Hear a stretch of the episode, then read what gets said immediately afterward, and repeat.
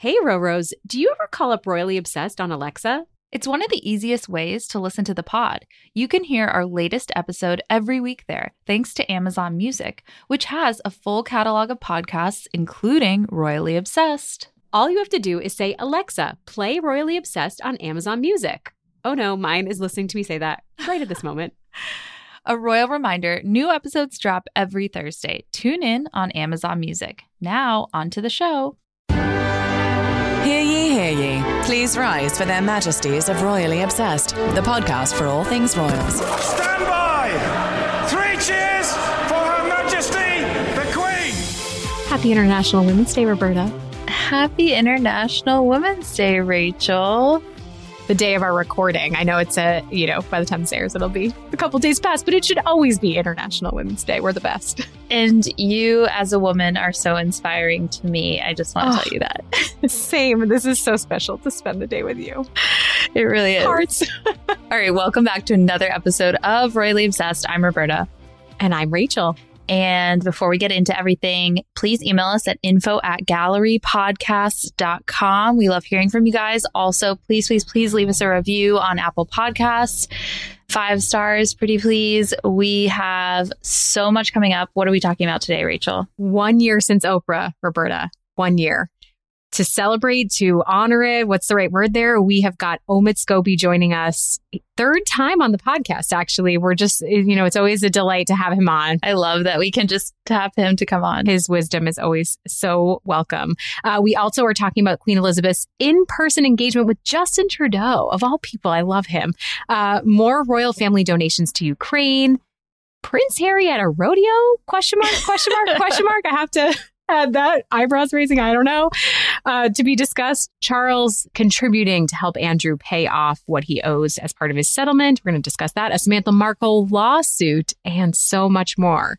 Gosh, Roberta. and International Women's Day, which Oh, I yes. feel like we got a quick glimpse. This like wasn't a huge story, but got a quick glimpse of Camilla and Emerald Fennell, who plays Camilla on The Crown. For anyone who doesn't know, at a reception at Clarence House, and it was like very lovely and cute, and they That like kind of giggled surprise, together, right? Yeah, like some of the headlines were like the palace is they're mending fences it's okay and Camilla even made a joke like, "Oh, my alter ego can step in. Like, should I be incapacitated or something?" And that was really funny. So I love Yeah. that. And then also the the post we just saw about the Queen, um, the Cambridges and Charles and Camilla honoring the Queen on International Women's Day as Britain's longest reigning monarch. So nice way to celebrate. And to celebrate, we also have our royal refreshment. And now it's time for the weekly royal cocktail. Cheers. so don't cheers but i only have water because That's don't get mad at me but um, my husband had a at zoom had a zoom meeting going on and if and he was doing someone's review so if i went in the background i felt like it would Mm. be i just wanted to i was like i can't go and fix myself my royal drink so what are you sipping All I want is to be able to make you an espresso martini, which is what Oh. I'm holding right now. And i would welcome that It's Kahlua vodka and espresso. So it's a little pick me up actually this afternoon, which is really nice. But I'm also cheersing Rachel to us because we accidentally missed our 100th episode recording together, which was this is our 103rd. So we're three late, but I know. How did we miss that? and i didn't fix myself a drink damn it i am so mad at myself so we'll have to cheers again at 104 is that cool Cheers to week? 100. Yeah, 10 104 is the new 100, I guess. um, okay, well, moving on while we're sipping, we have a lovely note from Casey. She said, I am a 22 year old baker from Boston, and every day at work, I look forward to putting in my AirPods and listening to Royally Obsessed while I bake. You guys are amazing hosts, and I could listen to you two talk about the Royals all day long. Aw, butter us up. Nice. Nobody else in my life is royally obsessed like me, and listening to the pod makes me truly feel like I am chatting with some other royally obsessed friends. I can't wait for upcoming episodes to hear about Kate's tour, all the COVID cases, and more Jubilee details. Thank you guys for all the hard work you put into the pod to make it as special as it is. Casey, that's so lovely. Thank That you for the is. no. Also, Boston is my original hometown, so it's kind of like a nice little throwback there for me. And I- Matt, your husband is a baker. So Yes, I need to know more about the baking.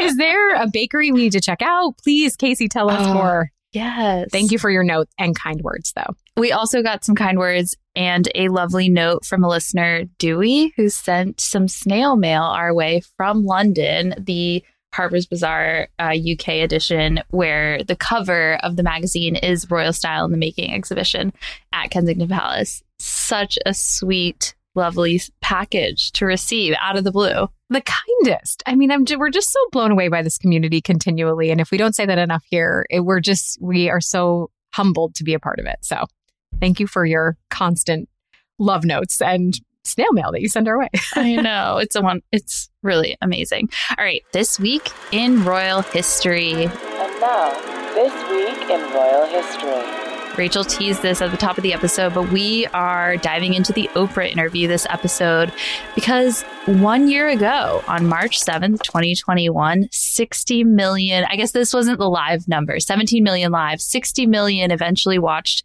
the Sussexes Tell All with Oprah. I did a lot of research. I rewatched the whole thing last night, which is very hard to do. I'm so impressed that you rewatched the whole thing, Roberta. It must have been quicker without the commercials, but still. Yeah, so it's an hour and a half without commercials. Xfinity is not happy, and we got some angry emails about the ways in which I watched it, which Uh-oh. is not the best. But sorry, You did what you to. had to do. exactly. And you know, it's trimmed to one and a half hours from three and a half hours, which Rachel it just makes me think how much was left on the cutting room floor. Oh my gosh, yeah, I can't. Even with those four additional clips the next day, we got on CBS this morning with Gayle King, but still, there is so, so much that, you know, the world has not witnessed from the interview. So, Rachel, I wanted to kick off this discussion this week in royal history by asking, where were you when you watched this? Well, I was in Massachusetts, I remember. Um, and I remember we were fresh off a UK radio interview. And do you remember during the episode, we got pinged by the same station to ask us to come on at like midnight? And I was like, I was so, the adrenaline pumping through me was like, yes, I can do it. I can, because of the time difference. It was like, Yeah. it would have been like their morning show and it was 6 a.m. And it, I was like, I can stay up till midnight and then function all week. And I was like, no. And you were like, you were the voice of reason being like, we cannot, we have to decline. We have to politely decline. I was in such a, I, I was in the, the mindset of like, we have to say no to some things right now because Yeah. I had just moved into my new apartment. And so I was That's watching it. I, had the. TV like set up on top of a moving box and Oh full of our stuff and like nothing. And we had gone out to uh, dinner with some friends and came back and we were just sitting on the couch with no furniture, just one couch and a TV watching Roberta, it. I remember it's all coming back to me now, as the lovely Celine Dion likes to say.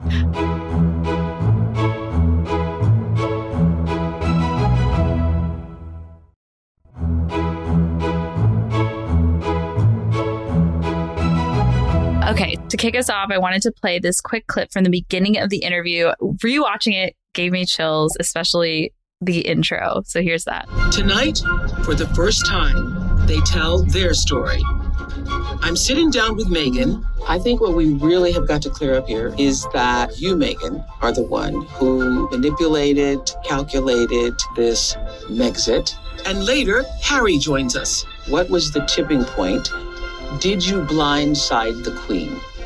I also visit them at home, where they're beginning their new life in America. Whoa! You really are having a baby. that uh that greeting that they share at the beginning with Meghan coming out in that stunning black dress, Giorgio Armani dress, um, just makes me laugh because it was really Oprah was genuinely so so thrilled to see her and her baby bump. So, all right, quickly, Rachel, I'm just going to go through the biggest bombshells and highs and lows of the interview, and then we can discuss. So, I'm, I'm putting you on the spot to time me for this because All right, I've got a timer going. Okay, you got to pause it when we play a clip, though. That won't count against Okay, me, right? okay. All right. No, no, no. okay. okay. Where this is the Oprah interview in a nutshell for anyone listening. So, biggest bombshells. Kate made Meghan cry, not the other way around. The concerns over the color of Archie's skin as an unborn baby, also his titles. We're going to play a quick clip from that. Pause that timer. You certainly must have had some conversations with Harry about it and have your own suspicions as to why they didn't want to make Archie a prince. What are what are those thoughts? Do you think it's because of his race? And, and I know that's a loaded question, but but I can give you an honest answer. In those months when I was pregnant, all around this same time. So we have in tandem the conversation of he won't be given security, he's not going to be given a title, and also concerns and conversations about how dark his skin might be when he's born. What? Who is having that conversation with you? So, um, There is a conversation. Hold up, hold up. there's Stop several right now. conver- there's several conversations. There's a about it conversation with you with Harry. about how dark your baby is going to be. potentially and what that would mean or look like. Ooh. yeah that that was the biggest i think from this whole interview but we also had the other bombshells of this invisible contract with the media um, harry saying that his father and brother are trapped within the system then there were these beautiful moments these highs as we'll call them you know we love our highs and lows on this Mhm. podcast we So- absolutely do. so here's the highs. The highs are that beach scene with, you know, the dog and um, Archie running between Harry's legs. You have Archie's Chick Inn, the gender reveal, which I had forgotten about, and which you yes, reminded that was me such of. a bright spot. I remember it was like just to confirm that they A were having a baby girl, who we now know to be Lilibet. Yes, the private wedding that they had three days before their actual wedding. Fergie teaching Meghan to curtsy, which was kind of this wonderful moment of family. Uh, this quote from Meghan, which was, You don't have to love her and hate me, and you don't have to hate me and love her about Kate, which I thought kind of spoke to like what feel like we try to talk about on this podcast a lot. Also, Meghan making Oprah crack up with her loaded piece of toast, referring to the avocado toast stories about her. Also, just Oprah's world's best interviewer. Like, I just think she followed up and followed up and followed up on a lot of things that we were kind of confused about. And I'm flashing my timer. We're at we're at a minute and a half. okay, yeah, Rachel's keeping me on time. Okay, okay. And then this were you silent or were you silenced? The meme that came from that. Then there's the lows. So nothing is what it looks like on the outside. It's very lonely. Meghan didn't leave the house. There was a quote that Meghan says she didn't want to be alive anymore. Harry says this is history repeating itself. He said his father stopped taking his calls. He was cut off financially, and that he relied on the inheritance from Diana.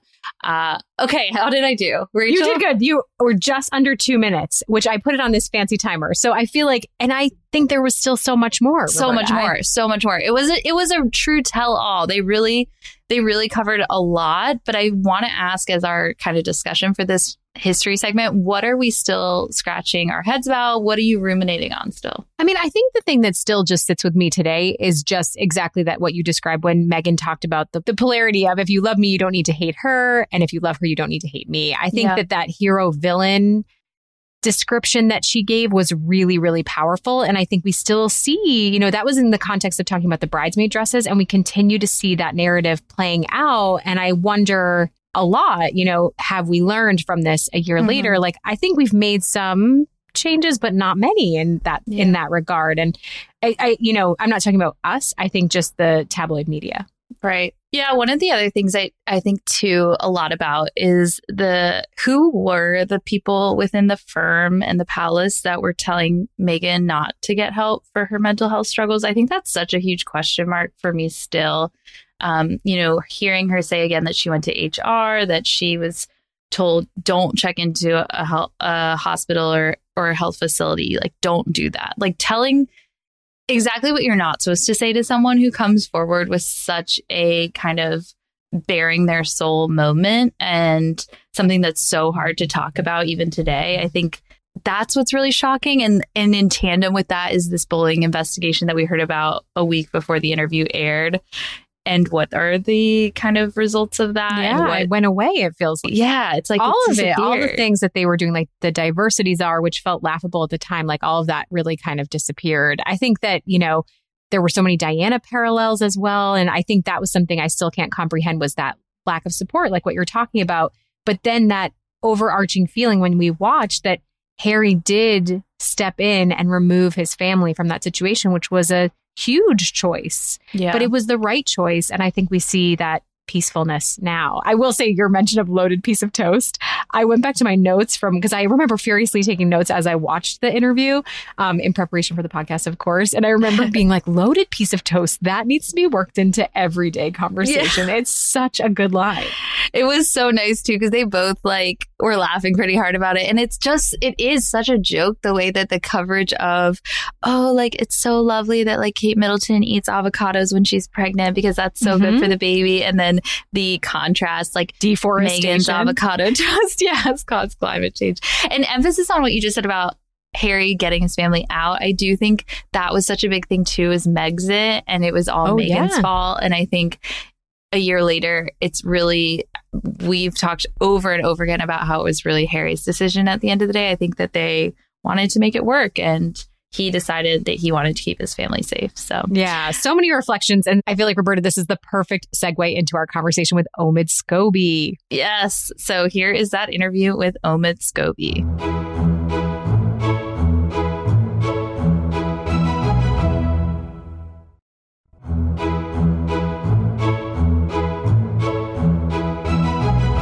Rose, what better person to reminisce with and reflect on the Sussexes Oprah interview than Omid Scobie? We asked him to join us again on the pod for a special one year anniversary conversation a man that needs no introduction, but in case you don't know, he's a royal contributor for ABC and royal editor at Harper's Bazaar and also author of the New York Times bestseller, Finding Freedom. We're so glad to have you back on the show, Omid. Thanks for having me back on. And I can't believe it's been a year since that moment. So much has happened since then. I know. How are you doing? How, where are you talking to us from? We're putting you on the spot, actually, on that moment.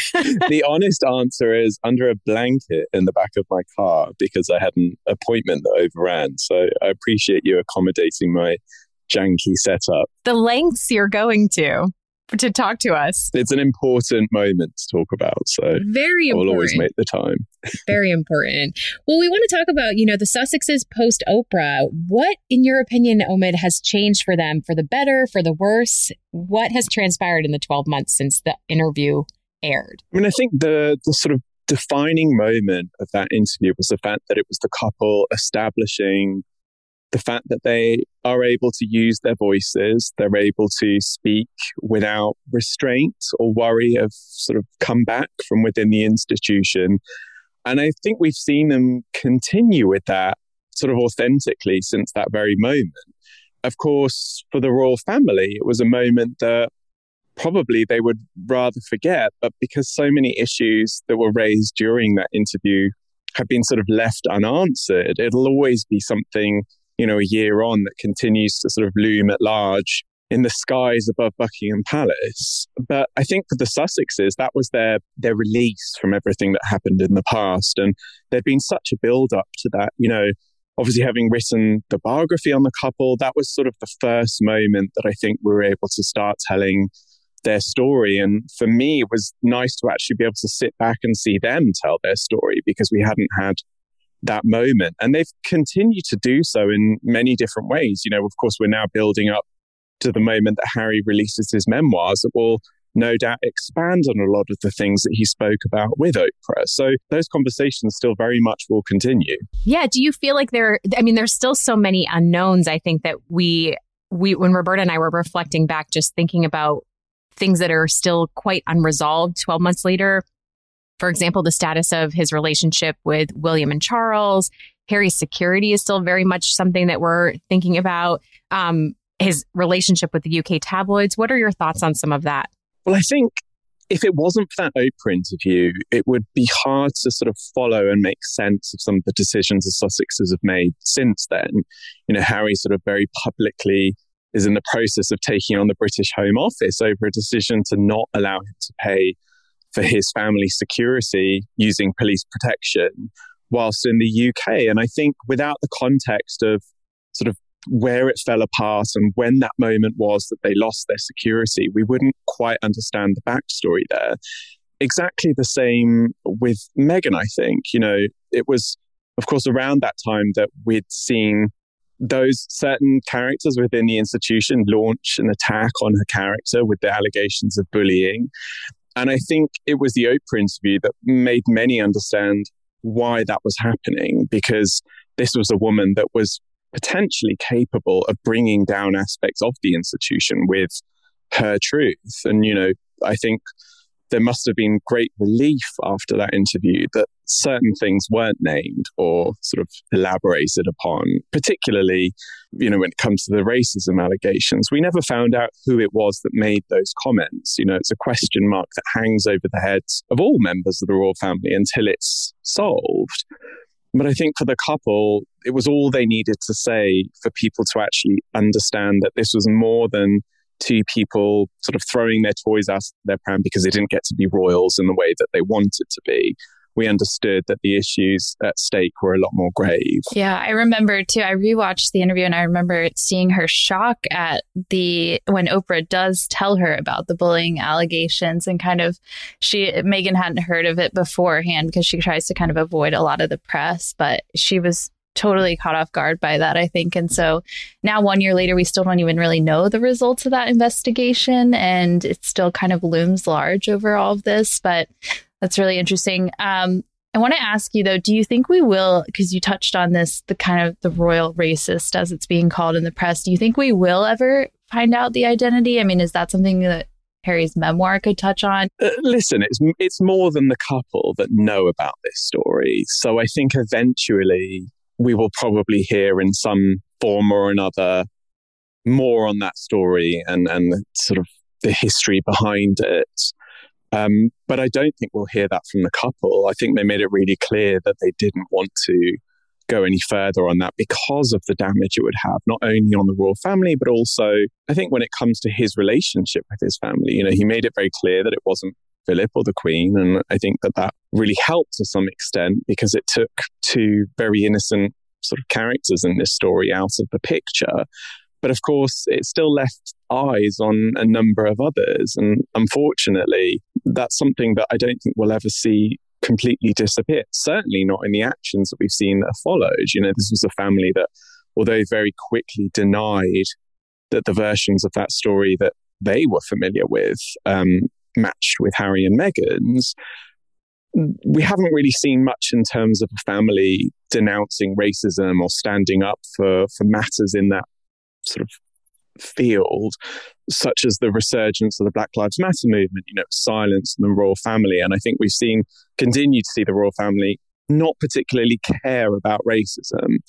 And that doesn't particularly help an institution or a group of people that have the potential allegation of racism hanging over their heads. Absolutely.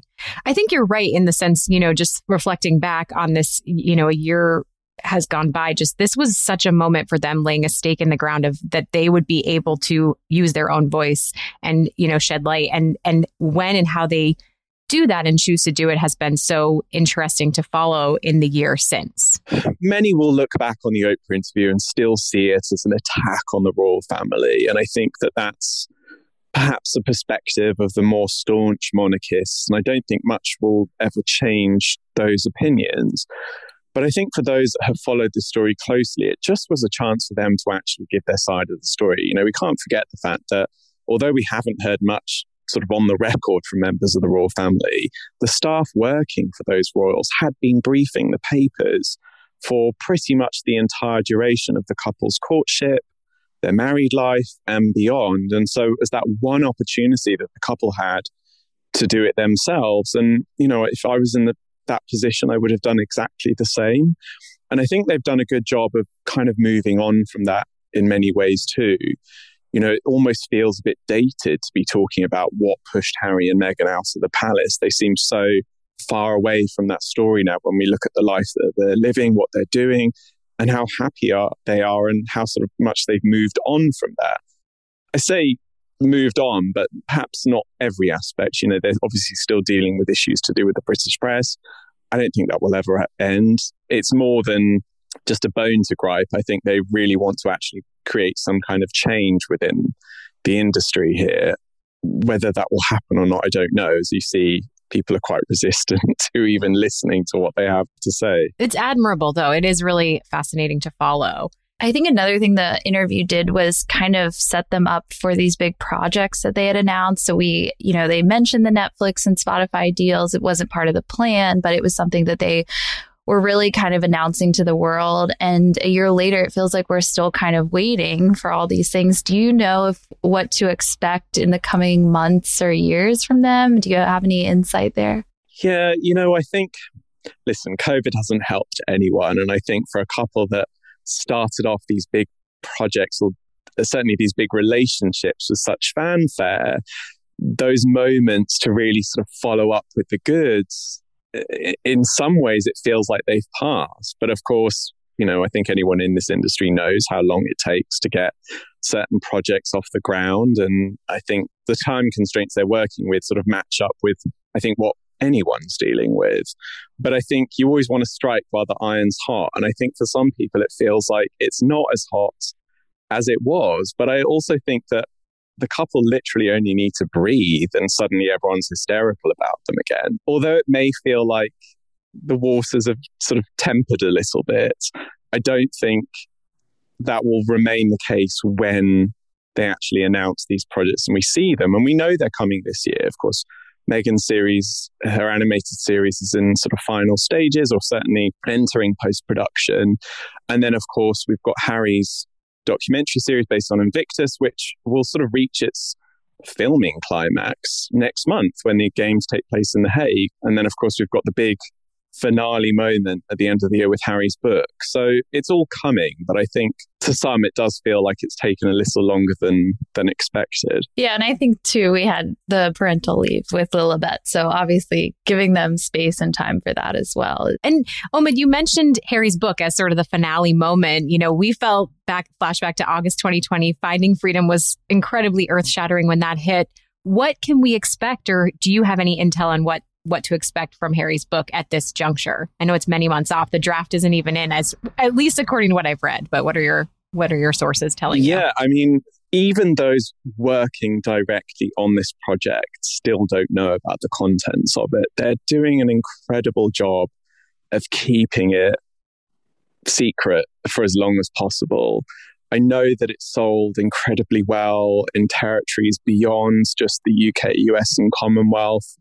And the people buying that book don't know anything about it beyond the title. And that shows that sort of level of interest there is in this book. That said, I have been told by sources that Harry really is going out of his way to make sure that there isn't material in there that could be seen as negative towards the Queen or her reign in any way whatsoever. And he really wants to celebrate her life and his relationship with her in that book. So I think, as much as the press want this to be a burn book, and an attack on the institution. This is more just about his story. And of course, his story is so much more than just the few years of his life as the Duke of Sussex. I think for people expecting that warts and all moment, it's not going to happen. That said, it's still going to be fascinating. And I think listen, based on my own experience with finding freedom, the press is still going to be hysterical in the lead up to it. And I think that that will spark its own sort of briefing wars that emerge within the palace. You know, suddenly you hear sources speaking out on material that they don't even know if it exists or not. And by the time the book hits, it almost doesn't matter what's in it because you know the narrative is going to be that Harry has attacked mm-hmm. his family, regardless of what's in the book. Yeah, like you said, they only have to breathe sometimes for those narratives to exactly. hit. It's wild. Yeah, we don't even know the title yet. I'm sure the title will be weeks of discussions and commentary and yeah. opinion pieces. you, know, you know the score. The dissection of, yeah, exactly every word. Well, before the memoir, we obviously have the Jubilee coming up. And I think a, a question on everyone's minds right now is will the Sussexes attend? I mean, regardless of the balcony moment and all of the press that spawned. But what are your thoughts? What do you think? Will they be there? Will they not? I mean, a year ago, I'd always been told that it there would never be that balcony moment, that there was that the couple wouldn't be joining in the festivities in the same way that working members of the family would. However, they did want to take part in some of the moments that were more appropriate for non-working members of the royal family, such as the Thanksgiving service for the Queen at Westminster Abbey. But that's now sort of hangs in the balance because of this security saga that Harry's dealing with. And whether that can be dealt with in time is sort of up to the court right now. You know, we know that, you know, we've sort of gone into our second hearing on this. You know, the story continues. And although Harry will always be covered for those moments where he's there in an official capacity, and that goes for Meghan and the children as well, if they come to the UK, it's going to be obviously more than just one day of uh, Jubilee engagements. They'll be here for an extended period of time and will want to feel safe during that. And as Harry said, he doesn't. Whether we actually get to see the couple really is down to the security issues. And I think it's why even Harry attending Prince Philip's Thanksgiving service later this month also has a big question mark over it because because of what's going on over here. That said, you know, it's not stopping them from traveling. We know Harry will be in the Netherlands for the Invictus Games. It's just whether they'll be here joining other members of the royal family. And I think that's a real shame if it doesn't happen because I think sometimes all it takes is those sort of picture moments where you can see the couple coexisting alongside the rest of the family for others to sort of move on from this story of, you know, fractious relationship that has existed for so long. It would be nice to see everyone moving past that, but now we're sort of down to logistic problems, and I don't know if we'll beat them in time. It also feels too like that picture moment of Harry and Meghan with the Queen is good PR for the royals at a time when you know post Oprah the royal scandals haven't stopped. We have the cash for honors scandal with Charles still ongoing. We have Andrew and his settlement with Virginia Giuffre. I mean, do you think that it's enough to kind of help the royal brand with Harry and Meghan there? I mean, what are your thoughts on that? I think that those that support the royals tend to not be big supporters of the Sussexes. So seeing the Sussexes alongside members of the royal family isn't going to do anything to help Harry and Meghan, that's for sure. But I think in terms of the royal family on the world stage, for them to be seen side by side with the Sussexes and steamingly moving on from things is essential, really, to move on from those unanswered moments that were brought up during the Oprah interview. At the same time, if it was me, I'm not sure if I'd want to give them that, right. quite frankly, because mm-hmm. Behind the scenes, nothing has changed. Yeah. Nothing has been resolved or remedied. The big conversations regarding the race issue never actually happened. Uh, the, the wild bullying allegations against Meghan have just sort of disappeared into the background. The palace refused to even talk about it these days, despite the very public statements that were given out to the global press a year ago. Yeah. So that sort of feeling of hurt and resentment that we see from the Sussexes, I don't think probably completely disappeared because there's been that sort of lack of accountability taken since those moments that affected them such a long time ago now. Yeah, it's incredibly disappointing. What did you make of Eugenie and Jack Brooksbank in California? Was that, I mean, do you think we'll see some of the Royals popping up on the west coast of the United States more? It was was a no brainer that Eugenie was going to be out there at some time because she's been one of the few that's been absolutely loyal to Harry and Meghan throughout everything that's happened partly because she's very always been very close to them. You know, we know that she she and, and Jack Brooksbank were there very early on in Harry and Meghan's relationship. They were the first to really sort of know the big secret within the family.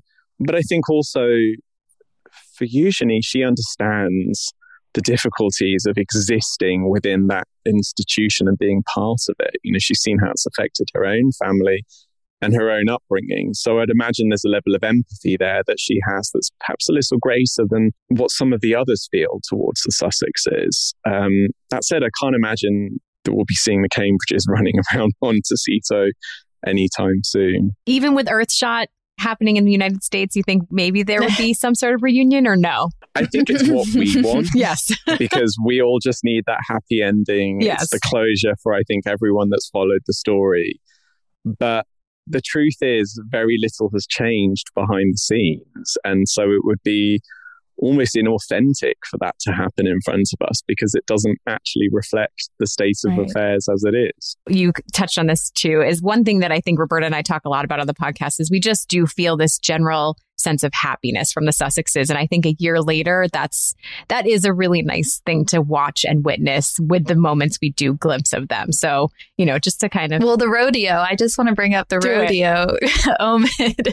Any guesses why Harry was in uh, Texas, Fort Worth, Texas at this uh, rodeo? Do you know? It took me by surprise too. You know, believe it or not, I don't know everything that the Sussexes are up to. So when I saw that picture pop up on social media, it surprised me just as much much as many. I mean, listen, to be honest, I'm still trying to get to the bottom of it. We know that President Biden is also heading over to that neck of the woods today mm. as we speak uh, for a military related uh, engagement. So possibly it has something to do with that, but I, I might just be finding out alongside the rest of the world. and I think that's one thing that really has changed with the Sussexes is that we see them really in control of what they're sharing and what they're keeping private. And when you compare the number of leaks and just how much was out there a year ago compared to today, it's changed dramatically. And I think that's the source of a lot of the happiness in their lives that they get to keep those special private moments to themselves. They get to see their family and friends without the whole world watching or even knowing about it, receiving briefings about it the next day. And I think ultimately that's kind of what they wanted all along. And had they have had that during their time as working royals, things probably would have been very different today. Certainly no Oprah interview, I can tell you that. Omid, before we let you go, what are you working on next? And will HeirPod be back? We, ha- we have to ask you about that. We miss it. Um, I will have some news on a couple of things actually very soon. I know that's really annoyingly vague. Um, I'm trying not to jinx anything right now, but I think for me, the past year has been a chance to move forward from some of the stories that I've surrounded myself for the past few years and focus on something a little different. So I will leave it at that, but I promise will come to you when I have something more interesting to share beyond a vague sentence. Well, we're so excited. we're excited. Yeah, we're tantalized. yeah. Well, thank you so much, Omid, for joining us. It's a, always a pleasure to have you on. From underneath a blanket. I mean, that is commitment. Thank you so much. Yeah. Dedication right there. Yeah, my face is very hot right now, so I'm going to go and get, get some fresh air. we'll let you go. and we will catch up with you soon. Thank you, Omid, again.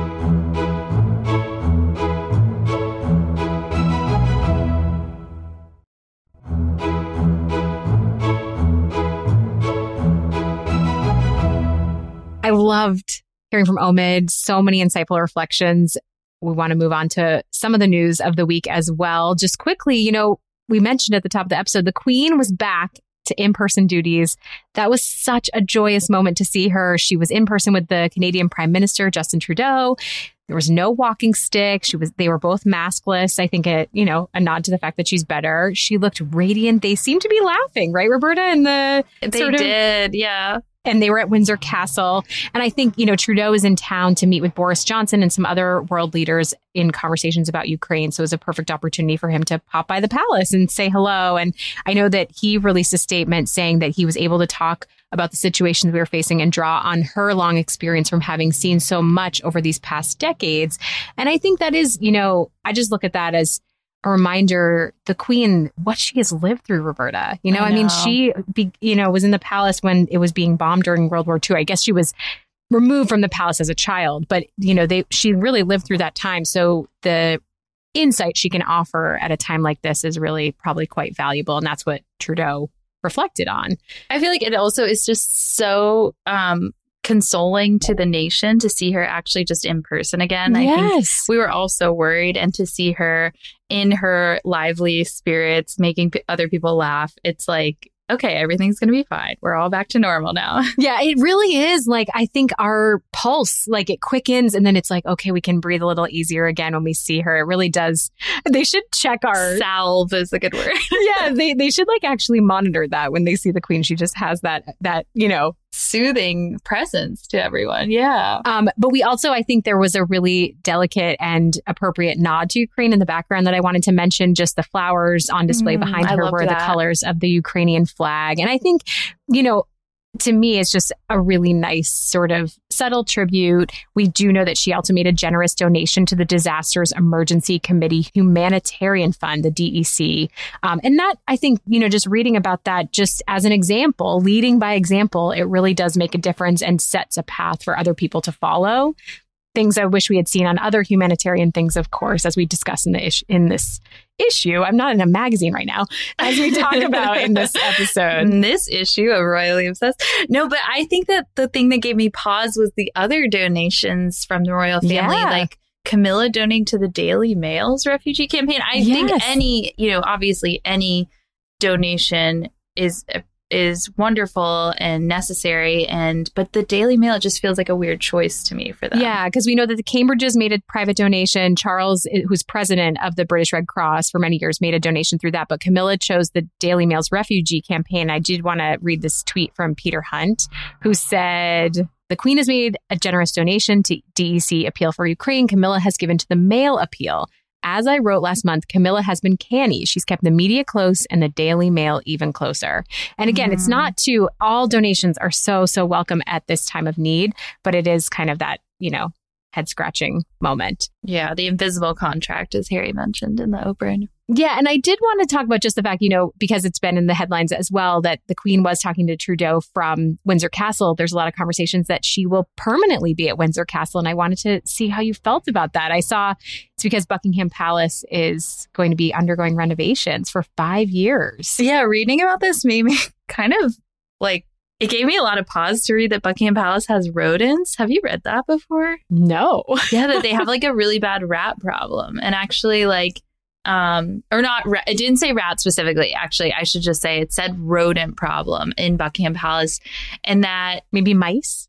yeah, maybe mice at one point. Uh, oh, oh, the story was that um, there was a mouse in President Obama's suite when he stayed at Buckingham Palace for their state visit. Oh. and he was like, please don't tell Michelle. Please don't tell Michelle. She's so scared of mice. That's so funny. I don't blame her at all because I think Windsor's a lot more homely and a lot. Um, I think mice are everywhere, though, don't you? I feel like yeah, that's But yeah, true. no, I would. Nobody wants to see what see them. of I mean, course. there's this other story of like Princess Anne. A piece of masonry work almost fell on her in Buckingham Palace once. Like they really do need the renovations. yeah. so maybe the Queen is safer at Windsor. Too funny. Well, and we do know coming up uh, March 14th is when we are expected to see her next in a in person for the Commonwealth Day celebrations at Westminster Abbey. Next week, I'm really looking forward to that. All right, our highs and lows. Are we ready? Yes, let's do it. It's time for the Royal Highs and Lows. Before we adjourn the royal pod, here are highs and lows. I don't even want to give my low airtime because it just makes me so upset, but I I'd have to mention it because it's such a low low. It's that Samantha Markle is suing the Duchess of Sussex. She brought forth a lawsuit that claims Meghan concocted a rags to riches fairy tale story during the Oprah interview and launched a premeditated campaign to destroy Samantha Markle and her father Thomas's reputation. Meghan's reps, obviously, they're just like, we don't even want to talk about this. They say the claims are baseless, and right now the plan is to give it the minimum attention necessary, is what they're saying. Um, I did want to just play this clip of this is what Samantha is actually referring to in her lawsuit. So here's the clip from the Oprah interview on CBS. I grew up as an only child, which everyone who grew up around me knows. And I wished I had siblings. I would have loved to have had siblings. Why I'm so excited to be pregnant, so that Archie has someone. It was really interesting to, I mean, the last time I saw her must have been at least 18, 19 years ago. And before that, 10 years before that. So you all weren't close. You didn't grow up together. No, She doesn't no. really know you. No, she changed her last name back to Markle in, I think she was in her early 50s at that time, only when I started dating Harry. Hmm. So I think that says enough. Yeah, Ugh. that's that's what the that's what the suit is all about. Pretty despicable attention grab. My low, Roberta, is Charles. The news that Charles is having to pony up to help Andrew pay for his settlement. He is helping him cover the debts because the Verbier ski chalet will not sell in time for the March 17th deadline. In fact, actually, Andrew just broke that he has paid the, off the settlement in full today. I just saw that. so I feel like Charles and I believe the Queen had to step in to help cover it because he just the it wouldn't go through quickly. And apparently there's a clause according to the Telegraph that the failure to repay the loan to Charles means it will be deducted from his inheritance from the Queen. So just fascinating Good. the should be. finances of how this is all playing out, who's stepping in to help. I know it's family, but it just feels continually gross. Did you see that we might hear from Virginia in June because she No. actually is being asked to speak at the Ghislaine sentencing, supposedly. That's what I've just read. Ooh. So mid June after the Jubilee, which I think her contract is that she can't speak until after the Jubilee. So after the Jubilee, critical. okay, my high. Harry at a rodeo. This, is I so think I texted, I saw that picture and I was just wrote you, huh? But we were just saying like the, all the pictures are taken down. So like, did he say that he didn't want anyone to know where he was? It just Yeah. seems odd. So weird. I know. I loved Omid's take on it. And his face too, like he looks like he doesn't want pictures taken of him at that time. Rachel, what's going on though? Like, I just want to ask it's the Super Bowl, the rodeo. Like, what's next for this American tour? Where is he gonna pop up next? I know. Like, I feel like the Coney Island hot dog eating contest would be good for oh, this. I would love that. I would He's really that. Americanizing himself in in a very submersive way. So it's funny. Yes, yes. Uh, very, very curious there. My high is this little. Uh, we never, we don't get that many comments or PDA moments from William and Kate, but apparently. When they were in Wales for St. David's Day, William made a comment. It was a particularly cold afternoon, but he said that Kate has the coldest hands ever. And then he added, they say cold hands, warm heart. And that just Aw. warmed my heart, Roberta. I thought it was such a sweet little aside. And I got I Mitt Romney vibes though. but yeah, I do. love it. definitely is cold you know, hands, warm mom and heart. Can't mom and dad uh, Yeah. kind of vibes there too. But I, but I love those little asides that we Same. sometimes pick up from the crowd. Just a reminder before we close, leave us a royal rating, please. We love, love, love five star reviews. It would make our week, our month, our year. So please leave us a review. Reminder to subscribe so you never miss an episode. Follow us on Instagram at Royally Obsessed Podcast and email us at info at gallerypodcasts.com. Until next week, God, save, the, pod. pod. Her Majesties of Royally Obsessed have retired for this episode. God save the pod. And if you fancy the podcast, give Royally Obsessed the royal rating of five stars on Apple Podcasts. Follow us on Instagram at Royally Obsessed Podcast and join our Facebook group, Royally Obsessed. Royally Obsessed is a gallery podcast production.